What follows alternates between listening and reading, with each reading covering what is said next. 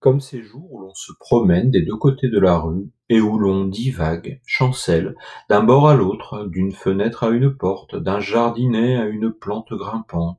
les vieilles femmes et leurs charrues nous regardant détailler leur quotidien à la faveur d'un soleil tombant qui, sans mentir à ceux qui savent apprécier le bonheur des fins de journée d'été, où l'on aime tout sauf la pluie qui viendrait dégrader cet espace de bonheur personnel, presque irréel, charmant et envoûtant, qu'une fleur à la main ne saurait adoucir tant il est précieux de préserver cette infinie douceur, cet endroit et où l'on arrête le temps pour mieux se regarder, faire le point sur ses conditions, ces instants brisés dans le tumulte de la vie que l'on aime préserver pour soi, égoïstement précieusement, tels des trésors à l'image d'un défi à soi-même, que rien ne doit pouvoir briser sous peine de renoncer à sa condition humaine, à son plaisir d'exister.